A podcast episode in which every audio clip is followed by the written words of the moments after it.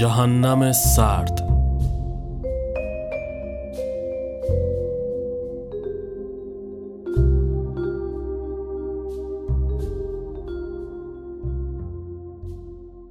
بامداد 26 اسفند 1349 صدای قارقار کلاقها نوید صبح شومی را می‌داد.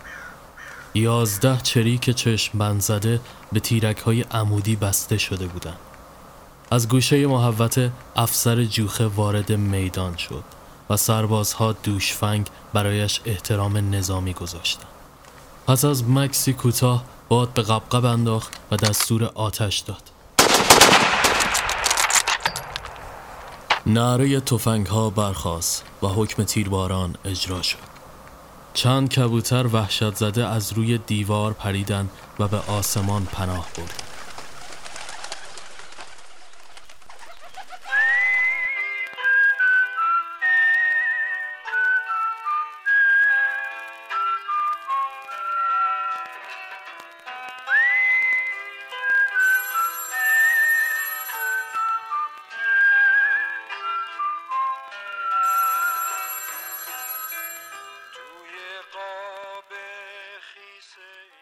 17 فروردین 1350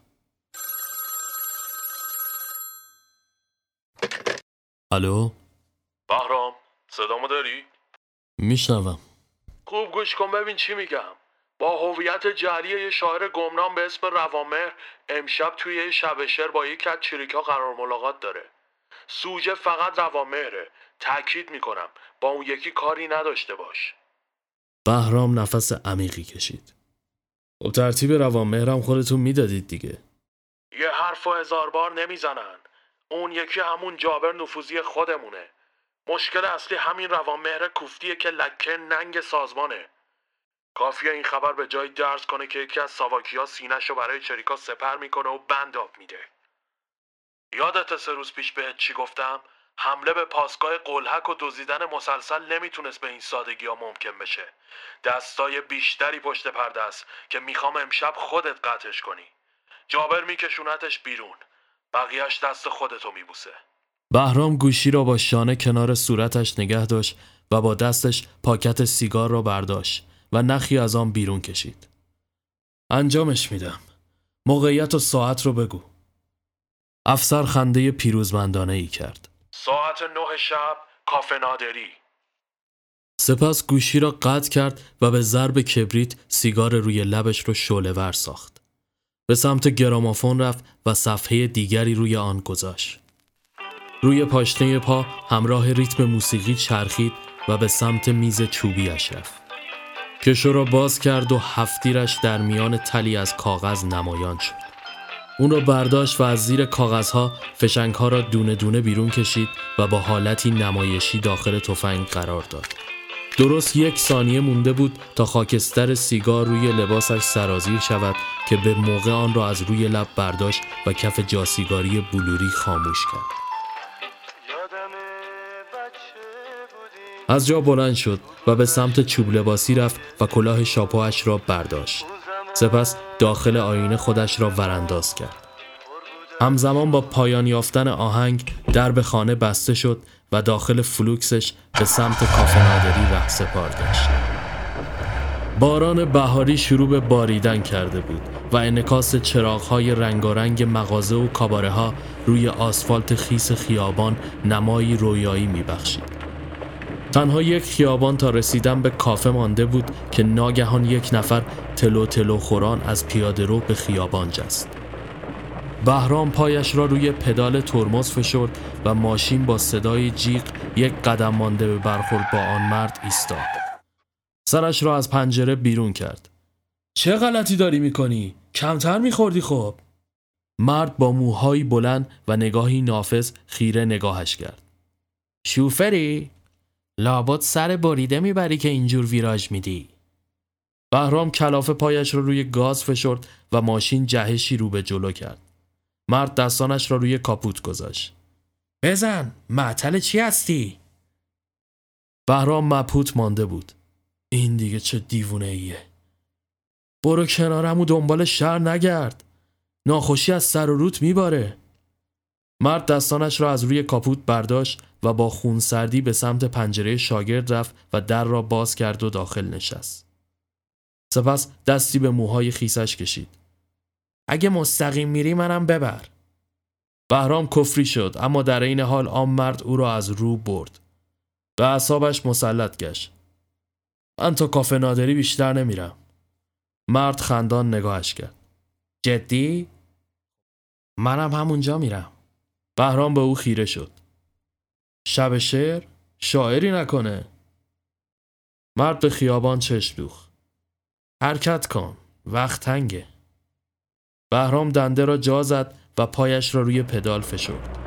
بعد از چند لحظه مرد سکوت را شکست. ابلیسم ای ره گذر ابلیس زندگی مردم فریب و رهزن و خودخواه و خون پرست خورشید من سیاهی و فریاد من سکوت. هستی من تباهی و پیروزیم شکست.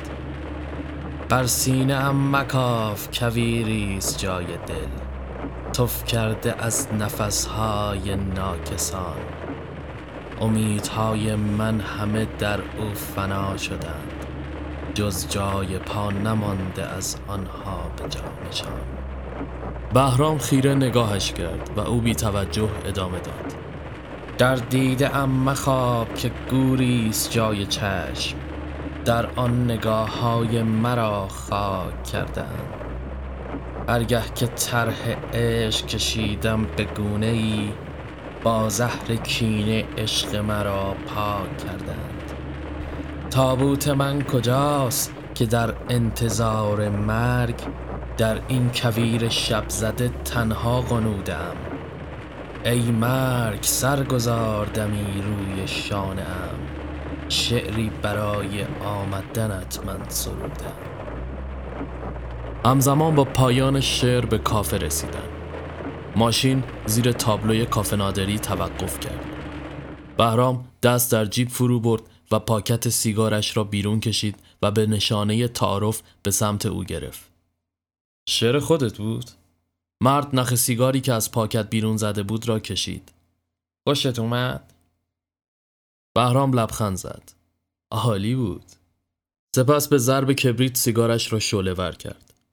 مرد از ماشین پیاده شد و آرام به سمت کافه قدم برداشت. باران بند آمده بود. بهرام سرش را به سمت پنجره شاگرد گرفت. اسمت چیه؟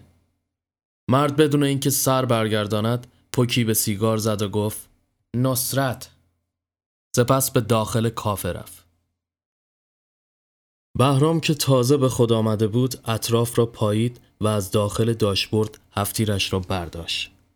توی کتش پنهان کرد و به انتظار نشست.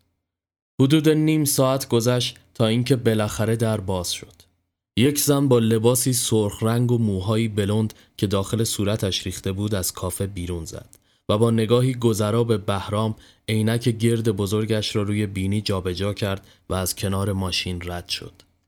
بهرام با لبخند همچنان از داخل آینه مشغول تماشای او شده بود که ناگهان در کافه با ضربه‌ای باز شد و جابر حراسان بیرون پرید و نره زد.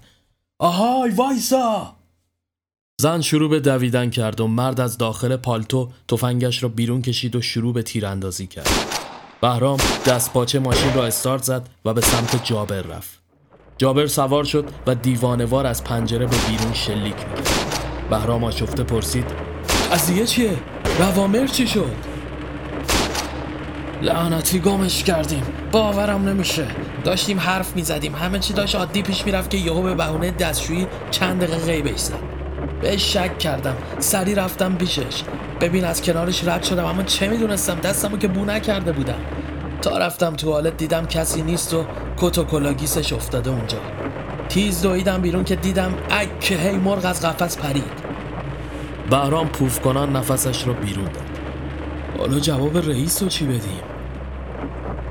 من چه می‌دونم؟ اصلا فکرشم نمی‌کردم یه همچین چیزی پیش بیاد. تو هم که تقصیری نداری.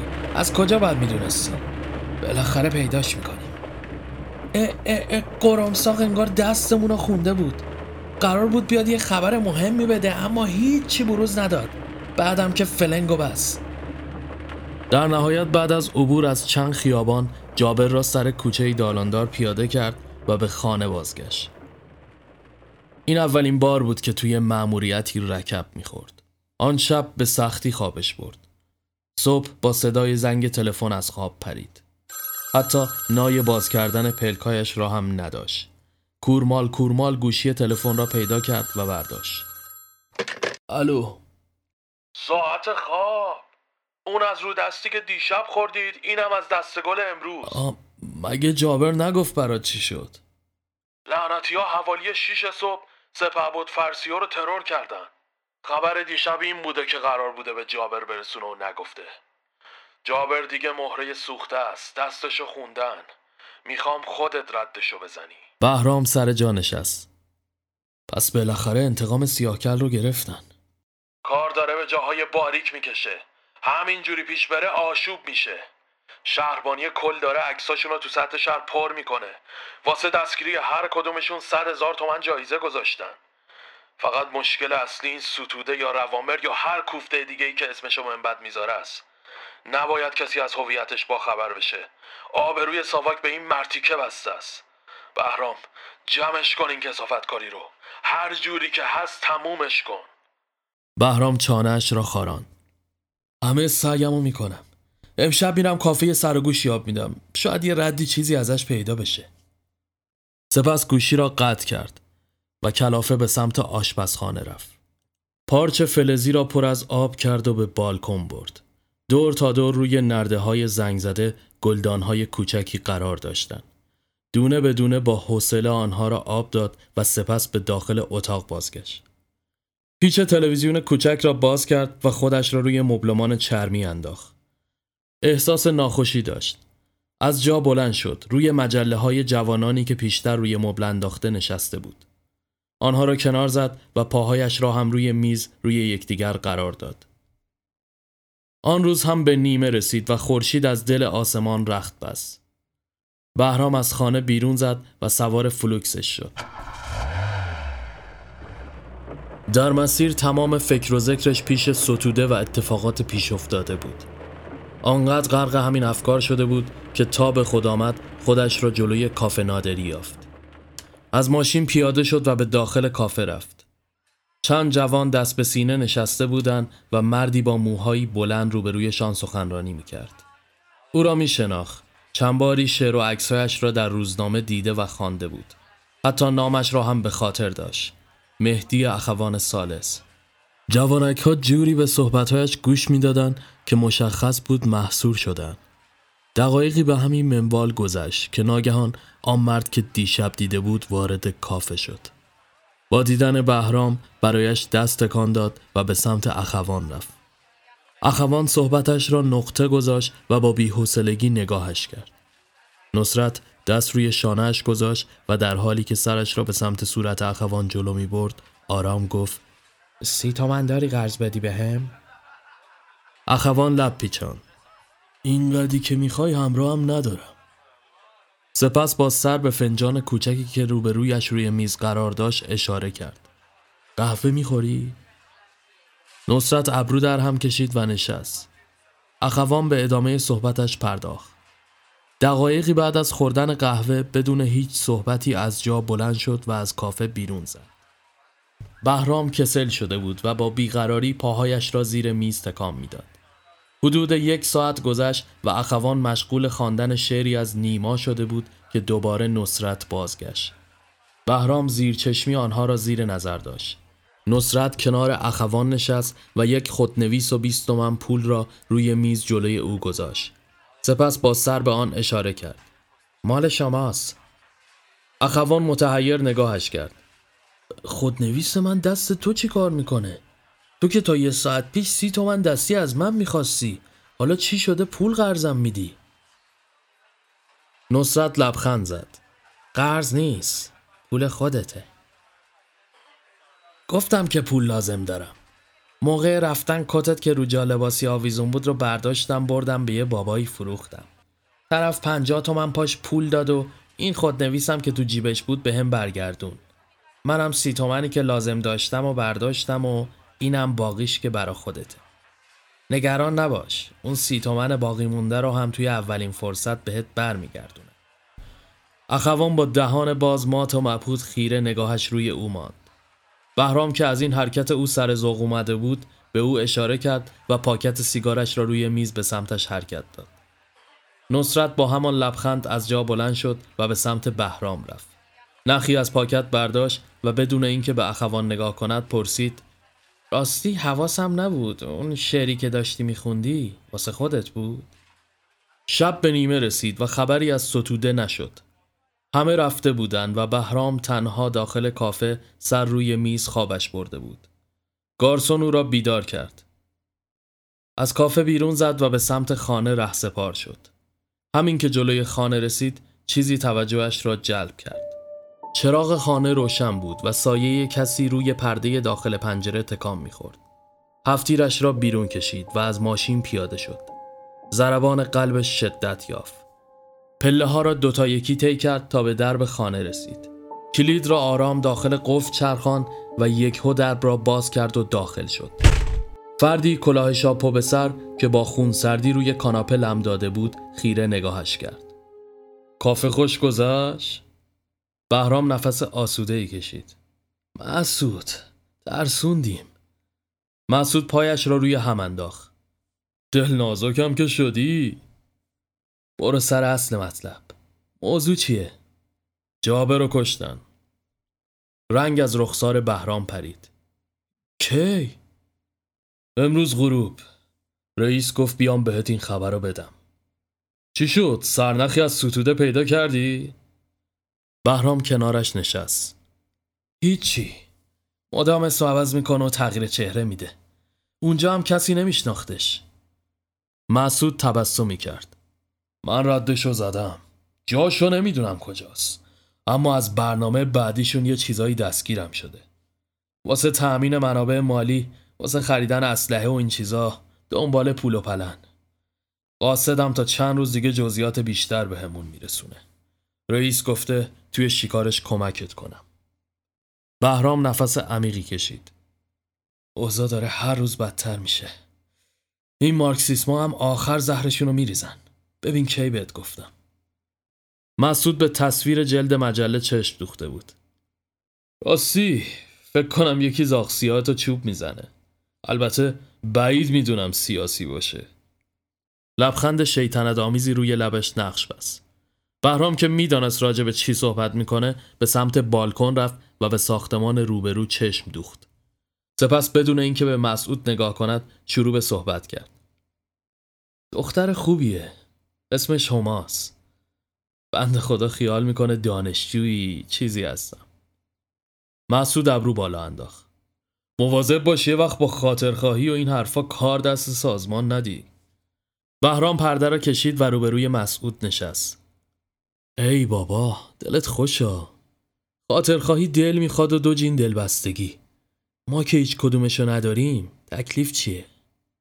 مسعود مجله را بس و روی میز گذاشت. حکم عقل قطعیت توشه. دل ضریب خطاش بالاست. بهرام ادامه داد. ما عادت کردیم شب زیر بالشتمون هفتیر بذاریم شب بخیر نگفته بخوابیم. صبح ناشتایی نزده بزنیم بیرون. میگن خوبه که وقتی برمیگردی خونه کسی چشم انتظارت باشه.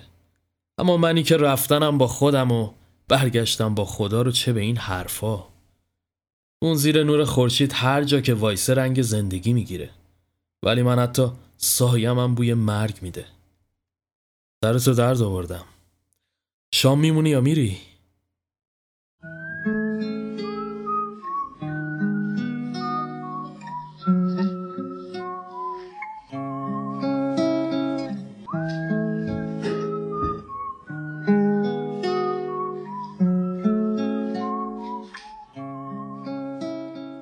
یک هفته بعد سه نفر از چریکا به بانک ملی شعبه آیزنهاور هجوم بردند و موفق شدند 590 هزار تومن پول بدزدند.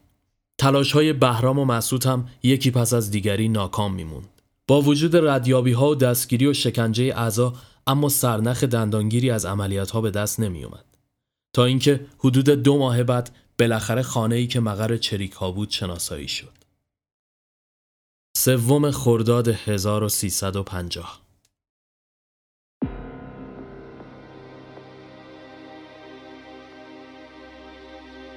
خورشید در وسط آسمان قرار گرفته بود و سکوت بعد از ظهر دوشان تپه با صدای شلیک و همهمه شکسته شد.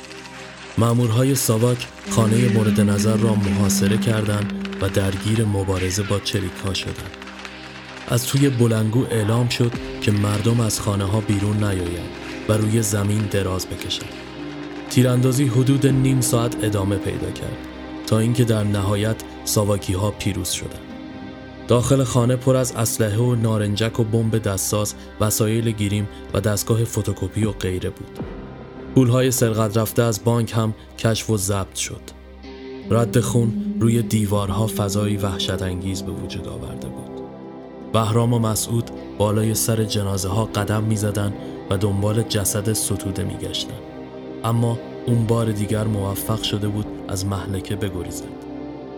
یکی از چریک ها که نیمه جان بود بریده بریده گفت وقتی ترازوی عدالت زنگ بزنه دیگه با هیچ چکشی نمیشه حکمی صادر کرد اون وقته که سر و کله اسلحه پیدا میشه گلوله شاید سینه رو بشکافه ولی عقیده که مردنی نیست.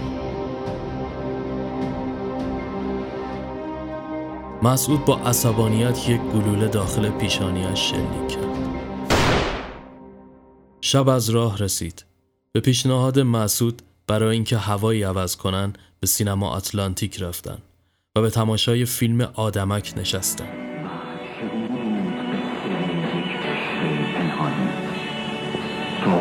حکایت عشق بدین گونه زیبا و لطیف تصویر نگردیده است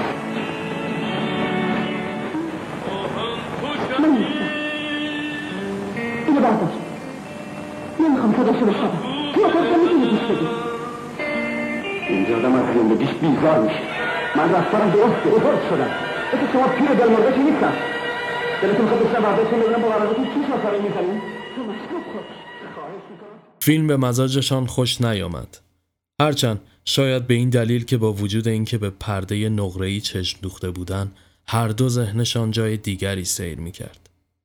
شب به نیمه رسید و پس از خداحافظی با مسعود به خانه بازگشت. پشت در خانه کاسه ای آش قرار داشت و برگه ای هم زیر آن. با بی‌حوصلگی کاسه را برداشت و نگاهی به پنجره کوچک ساختمان روبرویی کرد. مشخص بود هما انتظار بازگشتش را میکشیده. همین که سربرگردان پرده تکان خورد. داخل خانه شد. از شدت گرسنگی بدون قاشق آن را سر کشید. سپس برگه را بدون اینکه بخواند مچاله و به گوشه ای انداخت. در هفته حداقل دو نوبت از این قسم نامه ها را دریافت می کرد و این موضوع برایش تازگی نداشت. آنقدر خسته بود که تا پلک روی هم گذاشت خواب مهمان چشمایش شد. یک هفته بعد عکس های چریک ها دست به دست می شد و ادهی به هر شکل دنبال شناسایی آنها و تحویل و گرفتن جایزه هنگفت تعیین شده بودند. حوالی بعد از ظهر بود که تلفن خانه بهرام زنگ خورد. صدای مسعود با حالتی پیروزمندانه پشت خط به گوش رسید. مشتلق بده بالاخره ردشو زدی؟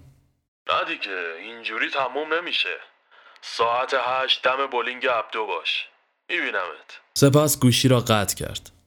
بهرام از خوشحالی در پوست خود نمی گنجید.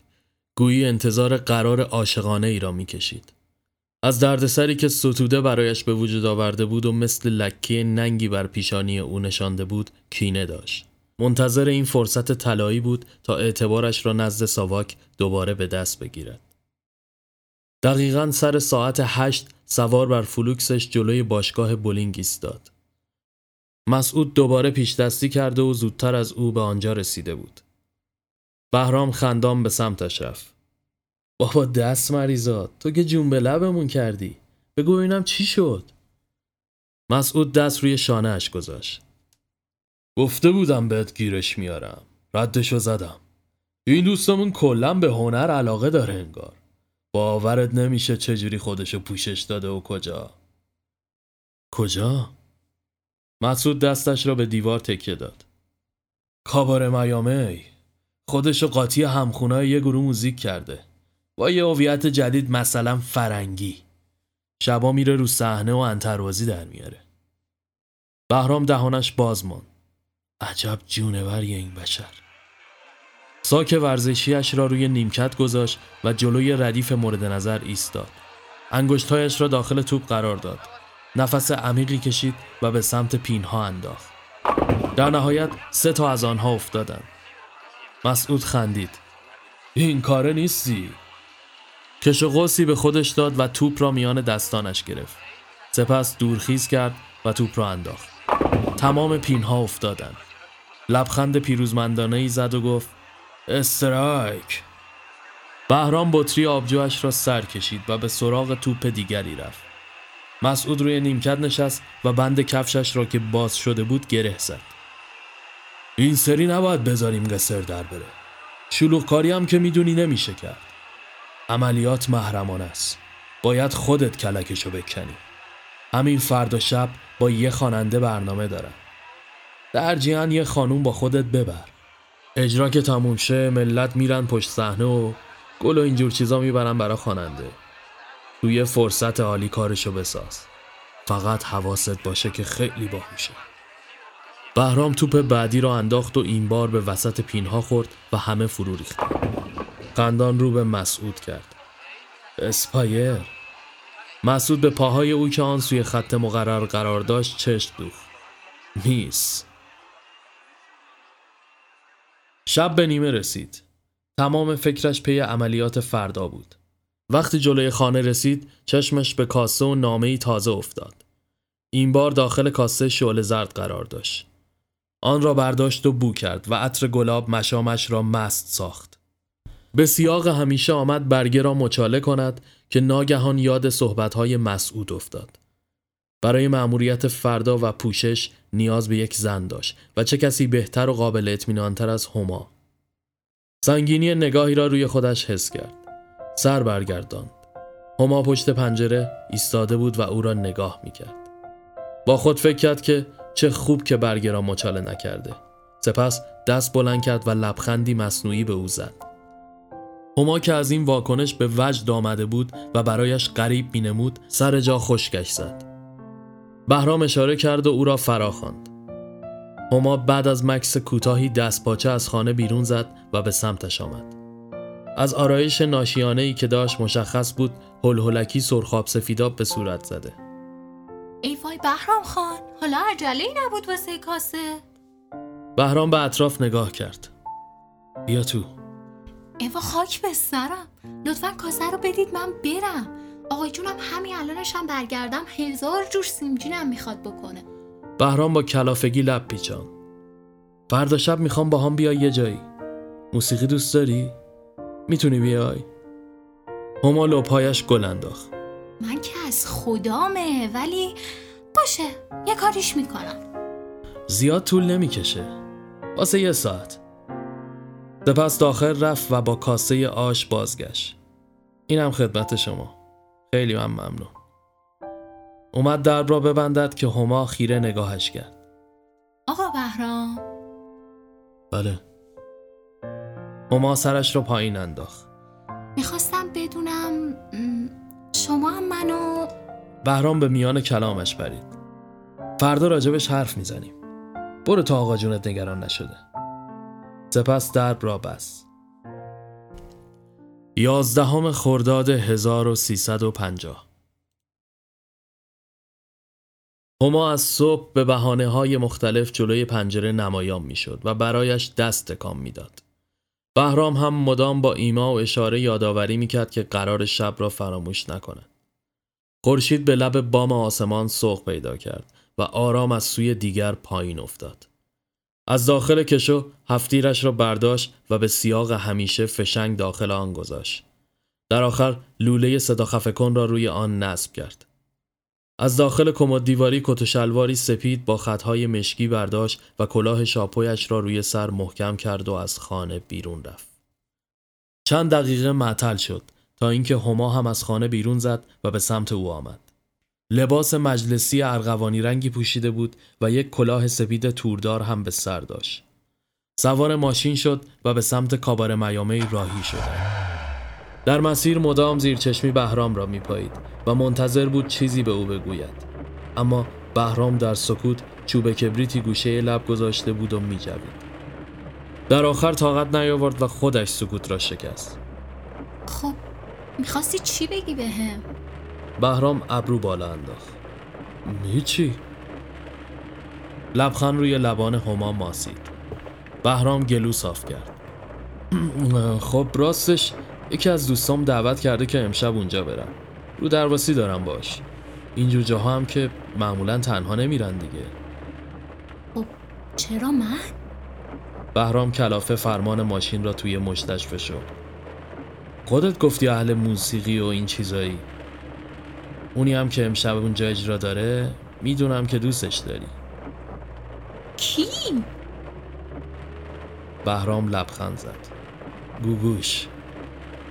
هما حیرت زده دستانش را از هم باز کرد. وای خدای من از کجا می‌دونستی که من آهنگاشو گوش میدم؟ خب همه گوش میده. هما دستش را روی دست بهرام که در حال دنده عوض کردن بود گذاشت. مرسی رنگ از رخسار بهرام پرید و آب دهانش را قورت داد. خواهش می‌کنم. اندکی بعد جلوی کابار میامه ایستادند. نسیم بهاری پیکر خیابان را نوازش می‌کرد. در میان تاریکی شب و لامپهای نئونی سردر کاباره که به رنگ آبی نام میامی را یدک می‌کشید فضایی رویایی به وجود آمده بود. از ماشین پیاده شدند و هما بازوی بهرام را گرفت و مانند یک زوج عاشق وارد کاباره شدند. روی میزها سینی های کباب و شیشه های شامپاین خودنمایی می کردن. به سمت میزی که از قبل توسط مسعود رزرو شده بود رفتند و نشستند. نورهای زرد روی صحنه با پارچه های سرخ رنگ در هم تنیده شده بود. گیلاسش را با شامپاین پر کرد و سپس آمد برای هما بریزد که او مانع شد. تا حالا نخوردم میترسم حالم بد شه بهرام لبخند زد. نگران نباش. امتحانش ضرر نداره. سپس گیلاس را برایش پر کرد. چند تا از نوازنده ها روی صحنه آمدند و صدای تشویق حضار بالا گرفت. آنها شروع به نواختن کردند. بهرام هم زیر چشمی اطراف را میپایید که ناگهان دست هما را روی دستانش حس کرد. سر به سمتش برگردان. خیره به چشمانش چشم دوخته بود و یک باره گفت دوست دارم. بهرام در حالی که دست باچه شده بود تنها گفت ب- مرسی. هما در چشمانش التماس موج می‌زد. تو چی؟ بهرام به تته پته افتاده بود. م- من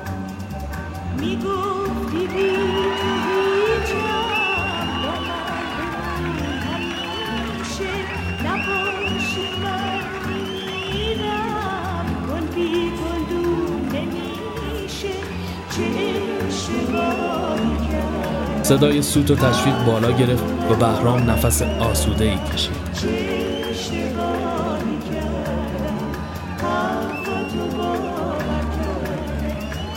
نگاه بهرام روی ستوده مانده بود که با کلاهگیسی فرفری بر سر میان دو نفر دیگر همخانی می‌کرد. نوازنده درامز با زدن پاساژی آهنگ بعدی را آغاز کرد و همه از میزهایشان بلند شدند و به رقص دو نفره پرداختند. بهرام به سختی نگاهش را از ستوده جدا می‌کرد. گویی میترسید بار دیگر از چنگش در برود.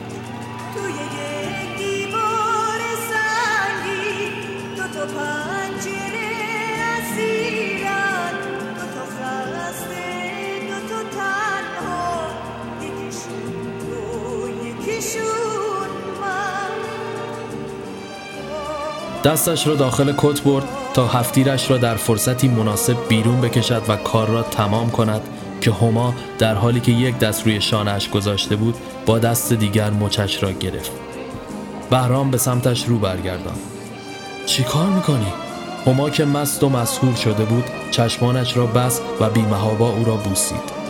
برق از سر بهرام پرید و رشته افکارش در هم ریخت. در همین حین گوگوش همراه گروه همخوانها به پشت صحنه رفتند و سولیس ها هر یک به نوبت شروع به نواختن کردند.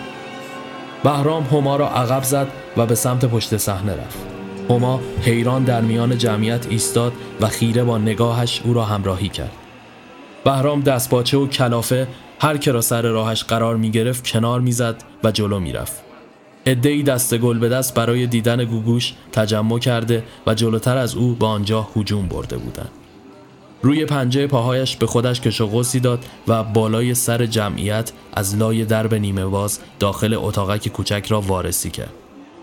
آینه بزرگی با لامپ هایی که به ردیف دورش چیده شده بود و یکی دو عکاس دور گوگوش به چشم میخوردند اما اثری از همخوانها نبود صدایی از آن سوی راهرو توجهش را جلب کرد گارسون به کسی برخورد کرده بود و شیشه شامپاین کف زمین خورد شده بود و قرقر می کرد. چشت پیس کرد. یکی از همان همخانها بود. دوان دوان به سمتش رفت. یقهش را گرفت و به دیوار چسباند. اون یکی کوش! آن فرد که وحشت کرده بود با انگشت اشارش به در کوچکی که انتهای راه رو قرار داشت اشاره کرد. به سمت در دوید. آنجا به پشت کاباره که پارکینگ ماشین ها قرار داشت ختم می شد. از دور ستوده را دید که همراه آن شخص دیگر سوار ماشین شولت آبی رنگی شد.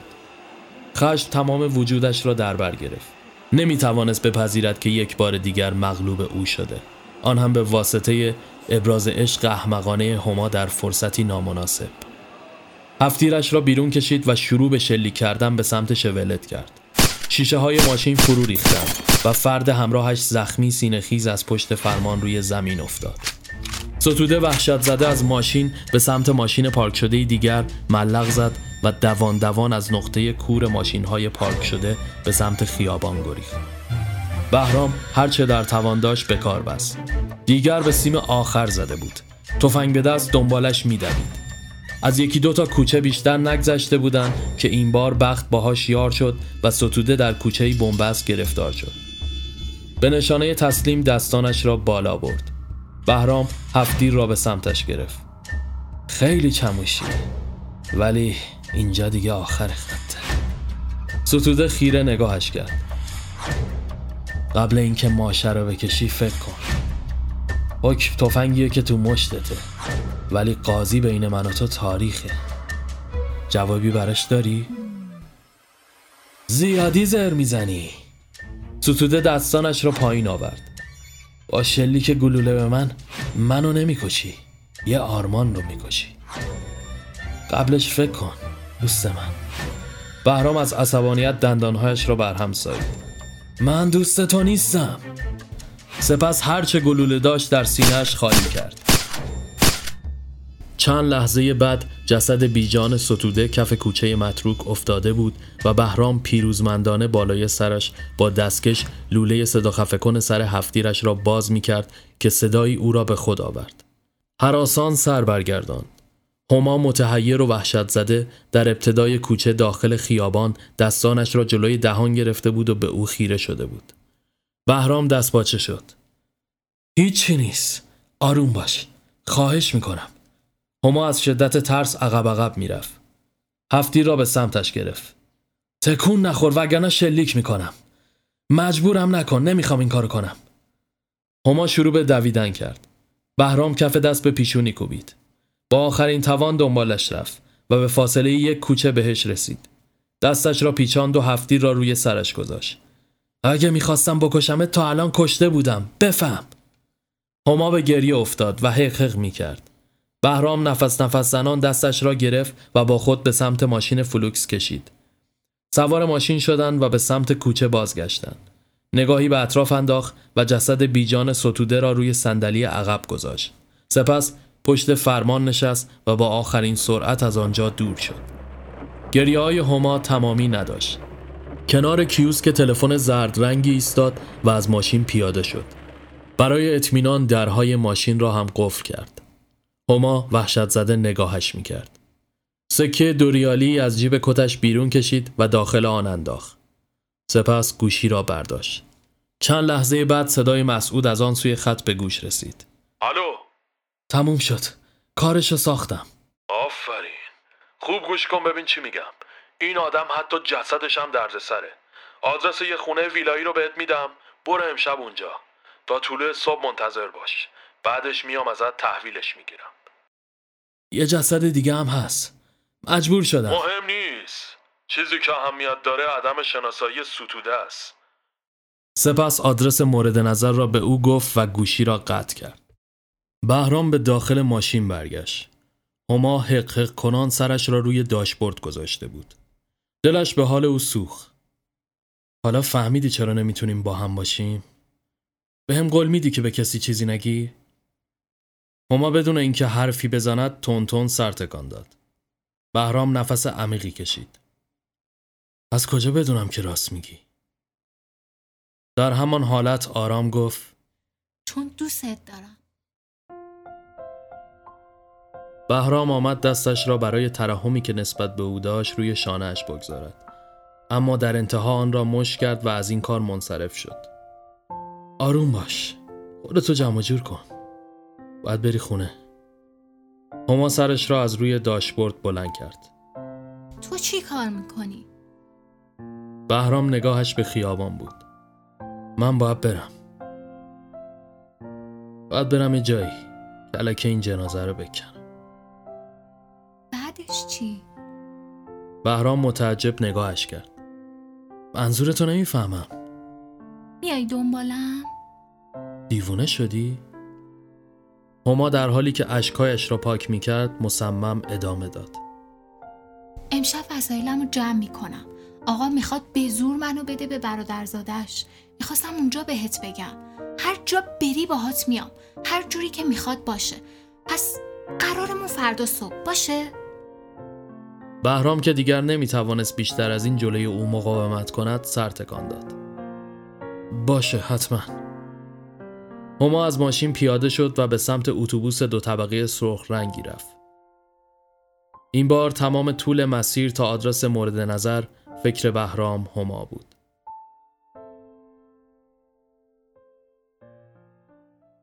از چهارراه سیروس عبور کرد و به پامنار رسید. هرچه جلو می‌رفت کوچه ها تنگتر می شدن. طبق آدرس در محله تکیه قلی خان توقف کرد. راهروی دالاندار روبرویش قرار داشت که به دری کهنه و چوبی ختم می شد. ماشین را خاموش کرد و پیاده شد. نگاهی به اطراف انداخت. سپس به سمت صندوق رفت. پارچه ای که به عنوان سایبان روی سقف ماشین میانداخت را بیرون کشید و دور جنازه پیچید. کشان کشان آن را روی زمین به سمت خانه برد. دالان به قدری کوتاه بود که مجبور می‌شد خمیده راه برود وگرنه سرش با آن برخورد می‌کرد. کلید را داخل قفل زنجیری که به کلون در وصل شده بود انداخت و درب را باز کرد. از تارنکبوت که دور چارچوب بسته شده بود مشخص بود خیلی وقت است که آنجا کسی پا نگذاشته. جنازه را داخل حیات برد و درب را آهسته بست. آن را از تو قفل کرد. نفسی آسوده کشید. درختان تاک شاخه هایشان در هم تنیده شده بود و سایه هایشان روی دیوار خانه که چون امارتی قدیمی می نمود نمایی حراسانگیز داشت. حوز لاجوردی و خاک گرفته وسط حیات خالی و متروک مانده بود.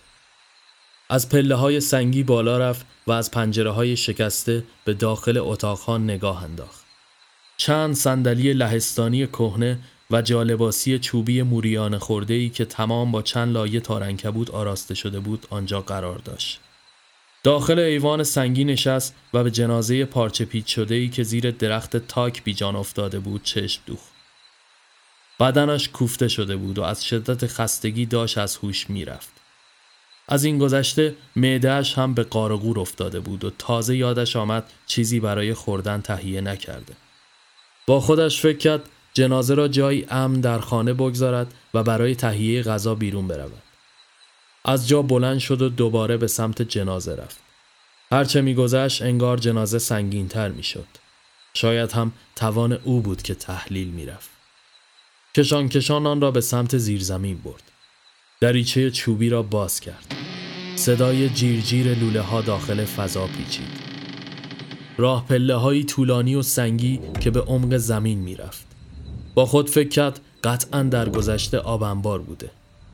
برای مقابله با تاریکی تکهی بزرگ از پارچه را پاره کرد که باعث شد صورت کبود شده جنازه از لای آن بیرون بیفتد. بی اختیار از جا پرید و احساس کرد فضا سنگین شده. پارچه را دور تکه چوبی پیچید و آن را با کبریت شعله ور ساخت.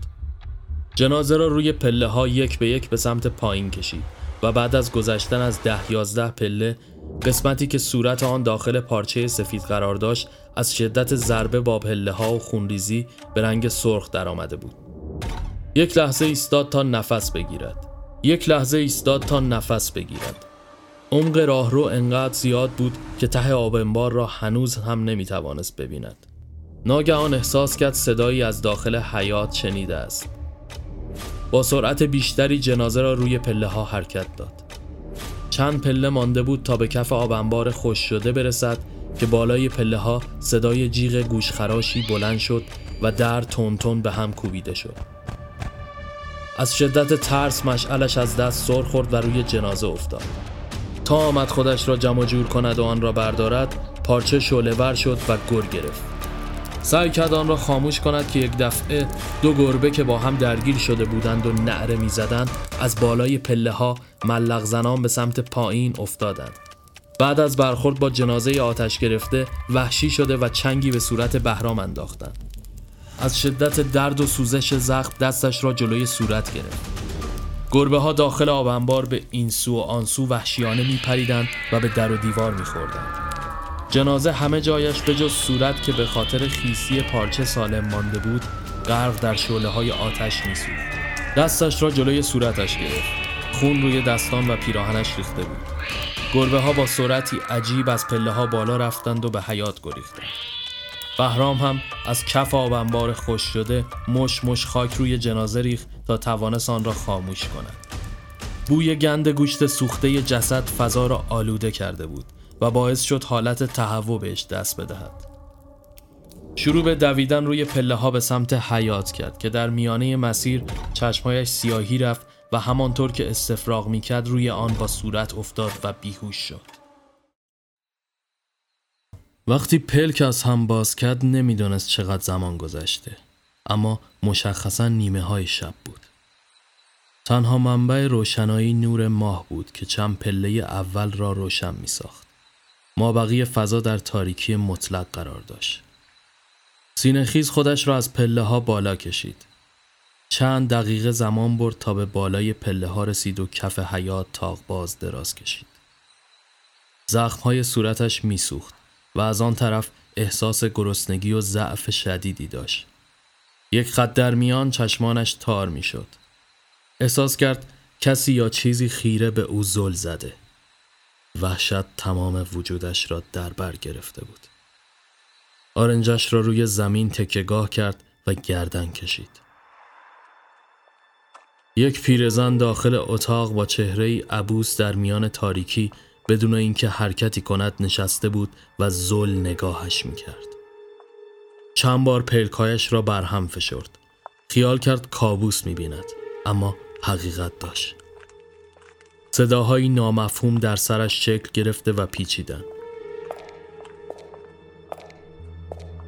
چیزی نمی‌دید اما صدای راه رفتن اشخاصی را کنارش حس می‌کرد. گویی آرام در گوشه یکدیگر پچ پچ می‌کردند.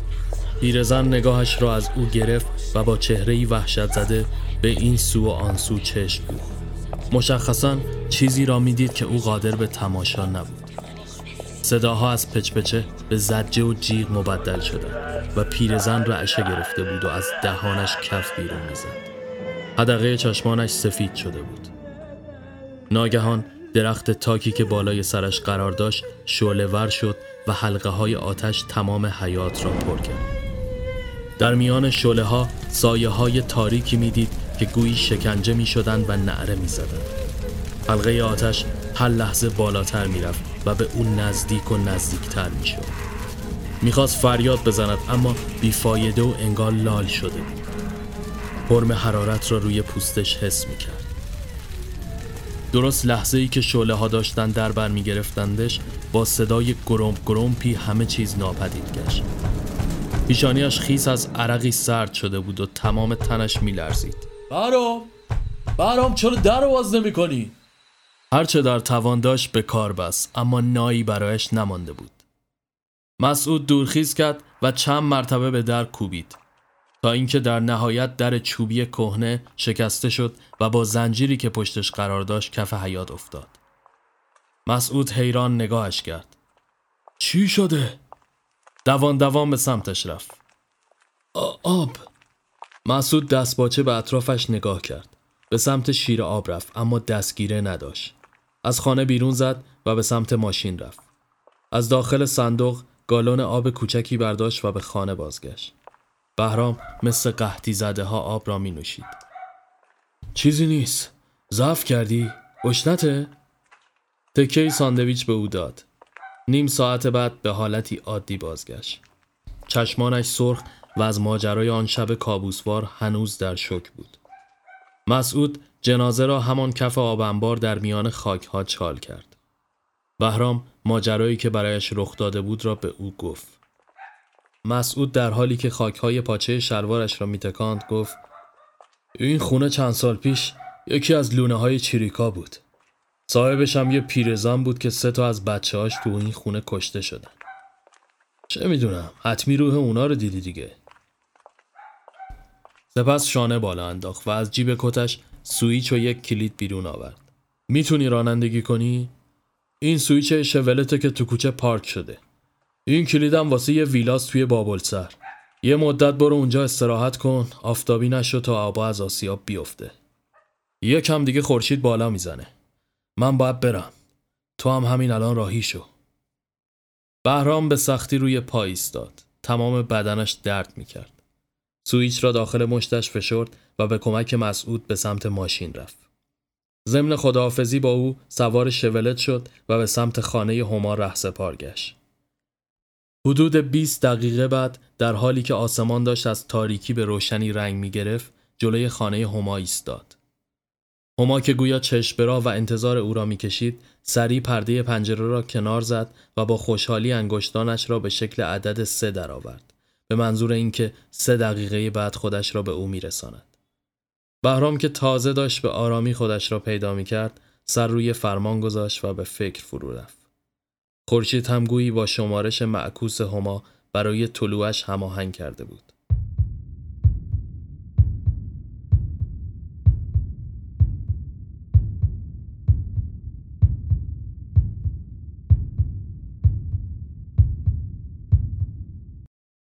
یک دقیقه مانده بود تا زمان کامل بشه.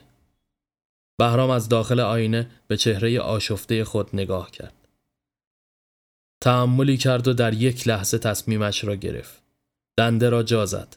پایش را روی پدال فشرد و مسیر خیابان را به سمت جاده طی کرد. از داخل آینه در دوردست هما را دید در حالی که چمدان به دست متحیر میان خیابان ایستاده بود و خورشید از پشت سرش سر بیرون می آورد. او پشت سرش خورشید را داشت و بهرام به سمت سرنوشت تاریکش رهسپار شده بود. دستای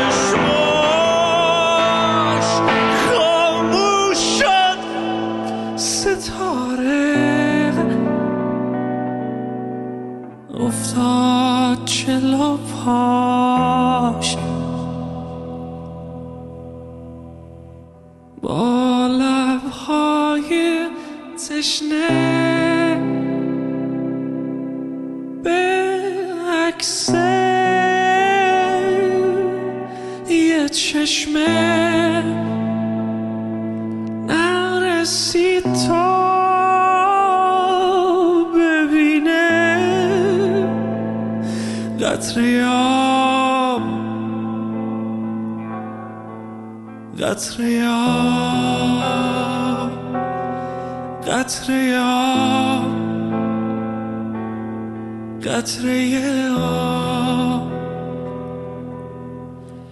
در شب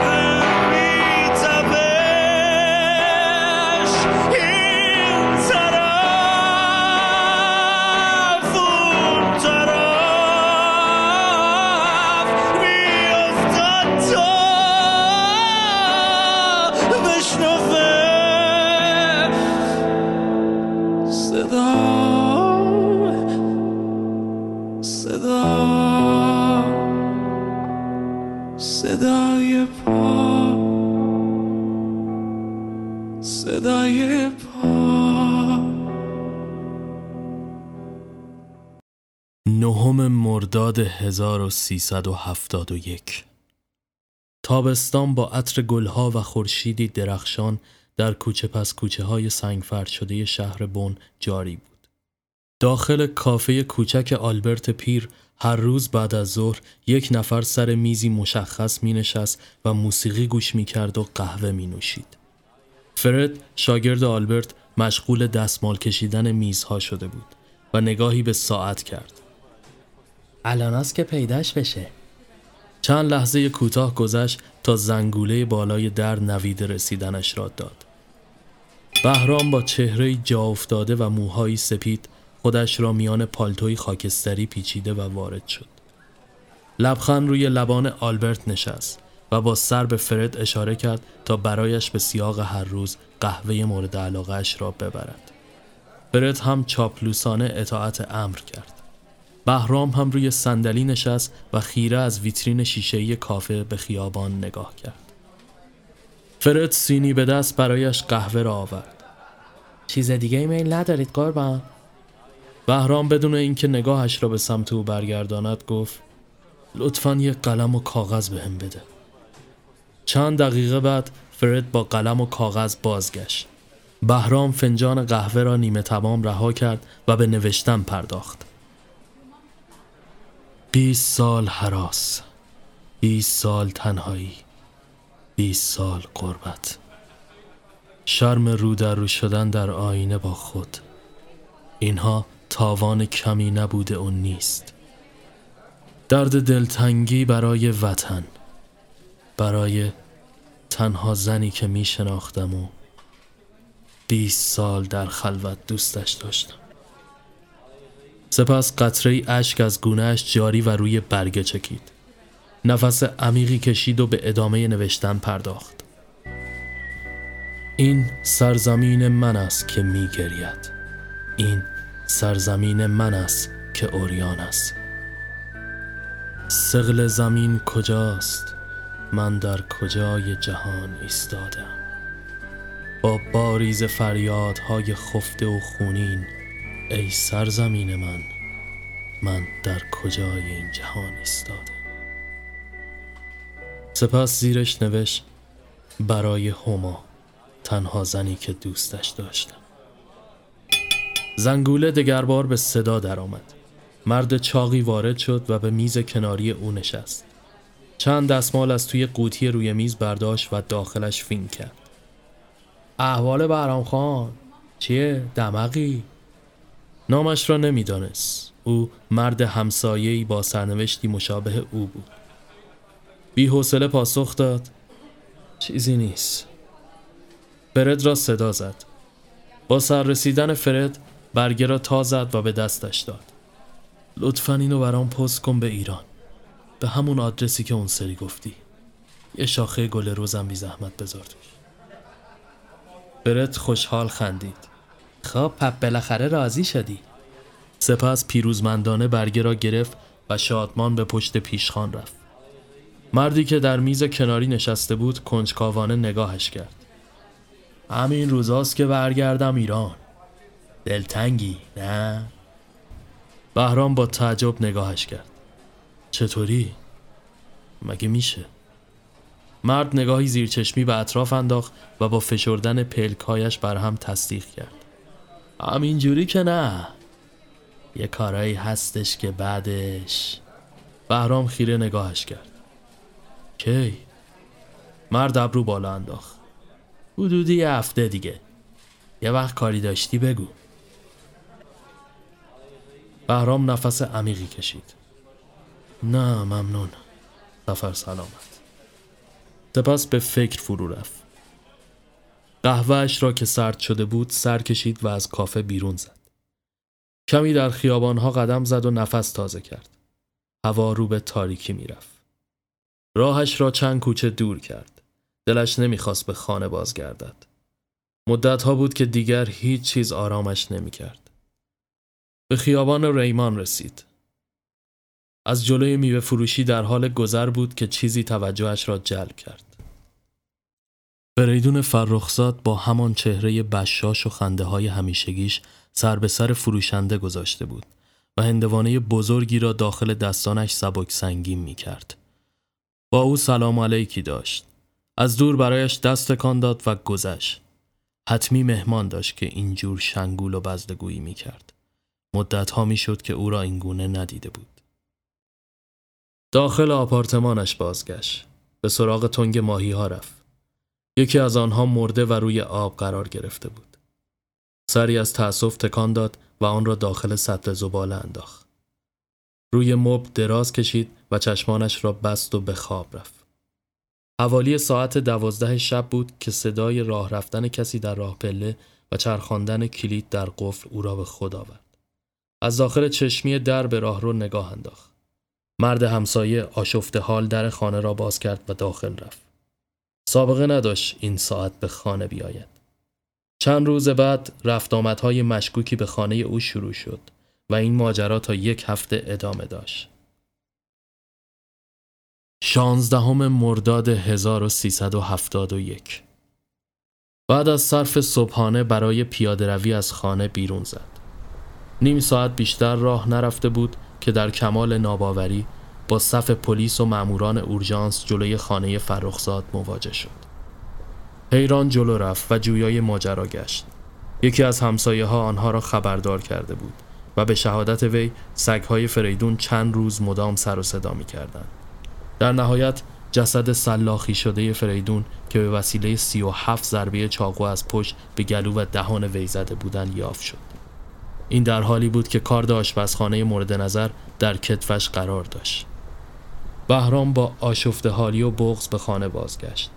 نمی‌دانست چرا اما خودش را مقصر می‌دانست. سالها بود که با اینجور چیزها دست و پنجه نرم می کرد. بغزش ترکید و به حق حق گریه مبدل گشت. سالها بود خودش را شماتت می کرد و هرچه راجع به آرمانهای اشخاصی که کشته بود بیشتر شناخت پیدا می کرد حال بعدش هم به همان میزان ارتقا می یافت. در همین بهبهه صدای قفل و زنجیر کرکره‌ای مرد همسایه بلند شد. ناگهان انگار پارچه آب سردی بر سرش ریخته باشند. می‌دانست که ربط همه اینها به هم اتفاقی نیست. او این درسها را سالها پیش از بر بود و خود شاگرد ممتاز این مکاتب بود. دستانش میلرزید. مشتش را از خشم گره کرد. نگاهش به تفنگ کهنه برنوی روی دیوار افتاد. از جا بلند شد و به سمت آن رفت. هنوز فشنگ داخلش بود. تفنگ را توی دستانش فشرد. دستانش دیگر نمی لرزیدن. اگر یک بار تنها یک بار ماشه را جایی که می باید هدف می گرفت آن لحظه آنجا و همان نقطه بود. کسی به در کوبید. بی اختیار از جا پرید و تفنگ را روی میز گذاشت. به سمت در رفت. مرد همسایه پشت آن بود. در را باز کرد. مرد با همان خنده چرک روی لبش دندانهای کرم خوردهش را به معرض نمایش گذاشت. خب همسایه ما داریم میریم. آستم کلید رو بدم به که اگه زحمتی نیست این گلدونا رو هفته یه روز آب بدی. شما هم یه وقت کاری داشتی ایران بگو. بهرام به سختی خشمش را فرو می نشاند. می‌خوای برگردی ایران؟ مرد دوباره بی جهت خندید. با اجازتون. بهرام با لحنی سرد گفت اجازه نمیدم. مرد جا خورد و سپس دوباره خندید. بهرام جملهش را کامل کرد. وطنم به حد کافی رنگ خیانت و خائن به چشم دیده. دیگه بستشه. مرد لبخند روی لبانش خشکید. بهرام یقه او را گرفت و با همه زوری که داشت به داخل خانه کشید و با ضربه سر به صورتش او را روی زمین انداخت. مردک که دست باچه با چشمانی از حدقه بیرون زده او را مینگریست خون صورتش را سرخ کرده بود هرچه دم دستش می آمد به سمت او پرتاب می کرد و آجزانه مثل مار روی زمین می خزید. بهرام با خونسردی به سمت میز رفت و برنوی پیر را برداشت. حکم صادر شده. مرگ بر خائن وطن فروش. مرد به تته افتاده بود. چه غلطی می‌کنی؟ بهرام ماشه را کشید و صدای گلوله تمام محله را برداشت. چشمانش را بسته بود و شلیک می کرد پشت سر هم. با شلیک هر گلوله تمام گذشته جلوی چشمانش ورق می‌خورد در چند لحظه کوتاه با صدای آژیر ماشین های پلیس به خودش آمد مأمورها به زبان آلمانی اشاره می‌کردند اسلحهاش را بندازد هرچند که دیگر فشنگی نداشت اما آنقدر خسته و کلافه بود که زندگی حوصلهاش را سر می‌برد تفنگ خالی را رو به آنها گرفت. مأمورها بار دیگر تکرار کردند که اسلحه را بندازد بهرام زیر لب گفت دیگه نه دیگه تسلیم نمیشم. ماشه را چکاند و به جای صدای شلیک از تفنگ وی صدای شلیک گلوله پلیس ها خانه را برداشت.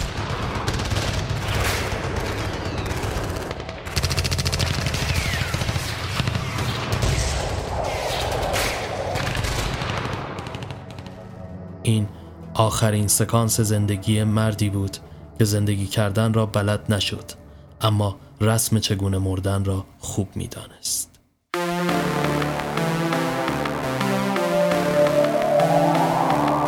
دریا سرود گم شده ریخت در گوش صخره های خز بسته اهریمن پلید تن خود را انداختم به قایق شکسته.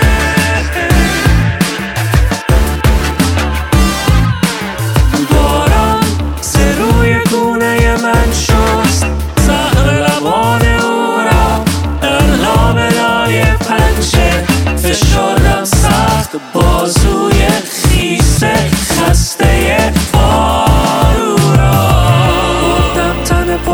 آتش خود را در عمق خواب شور بیاندازم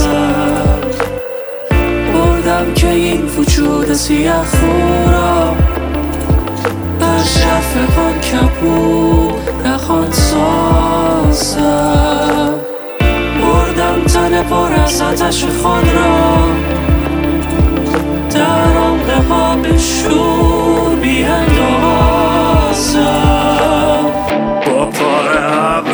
سیاه پیکر. من در شتاب و قایق من در جنگ. با موجهای وحشی بازیم